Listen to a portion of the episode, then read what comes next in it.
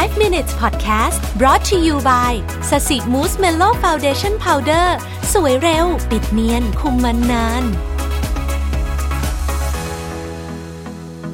สวัสดีครับ 5 minutes podcast นะครับ คุณอยู่กับประวิทยานุสาหะครับ บทนี้พูดถึงเรื่องของปาฏิหาริย์นะฮะ ซึ่งผมชอบชื่อบทมาก บทนี้ชื่อว่าปาฏิหาริย์คือสิ่งที่สำเร็จได้ทีละเล็กละน้อย ซึ่งผมเชื่อว่า พอเรามองย้อนกลับไปเนี่ยหลายอย่างในชีวิตก็เป็นแบบนั้นนะฮะอาจารย์คิมเล่าให้ฟังว่าตอนที่ต้องอเข้าเรียนต่อคณะบริหารธุรกิจ ระดับปริญญาโทของมหาวิทยาลัยโซนะฮะหลายท่านก็น่าจะพอทราบดีนะฮะว่ามหาวิทยาลัยโซเนี่ยนะฮะก็เป็นหนึ่งในมหาวิทยาลัยที่เขาว่ากันว่าเข้ายากมาก ๆชนิดที่โอ้โหคือคนเตรียมสอบนี่ คือหลายคนที่อยากจะเข้าที่นี่แล้วเข้าไม่ได้เนี่ย ก็เรียกว่าชีวิตเป๋ไปเลย หลายคนที่เข้าได้ก็เหมือนกับว่าแทบจะการันตีได้เลยว่าชีวิตเนี่ยจะค่อนข้างที่จะดีนะครับ การสอบเข้ามหาวิทยาลัยที่เกาหลีเนี่ยก็เข้มข้นไม่แพ้ที่ญี่ปุ่นเลยนะฮะคือเป็นเรื่องเป็นราวที่ใหญ่โตของชีวิตมาก อาจารย์คิมบอกว่าในเวลานั้นเนี่ยตราการสอบเข้ามหาวิทยาลัยของคณะบริหารธุรกิจของมหาวิทยาลัยโซนเนี่ยเท่าเท่ากับ 1 ต่อ 15 นะครับ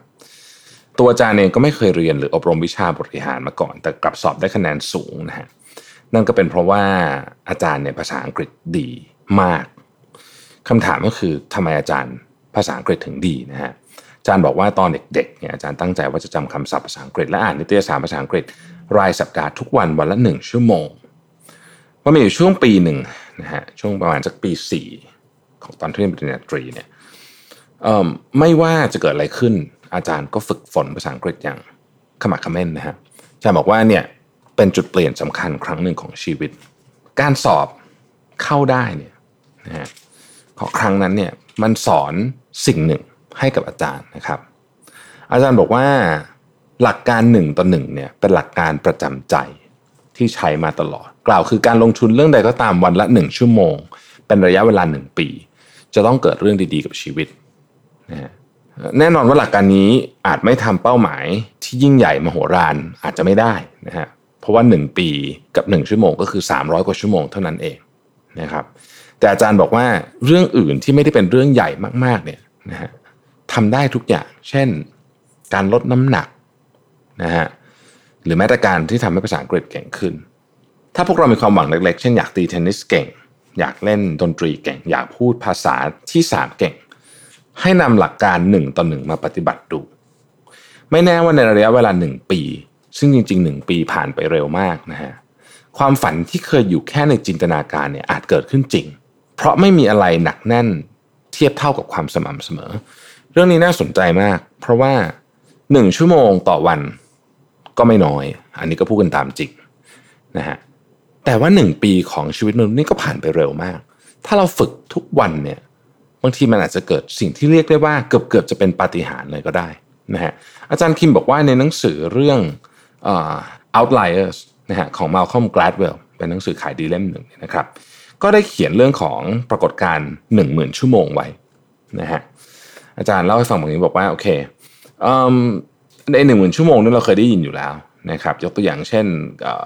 สิ่งที่ The Beatles ทำการซ้อม The Beatles อะไรต่างๆนานาเหล่านี้ คนในกลุ่มนี้ล้วนประสบความสำเร็จหลังจากผ่านการฝึกฝนมาราวๆสักหนึ่งหมื่นชั่วโมงนะฮะ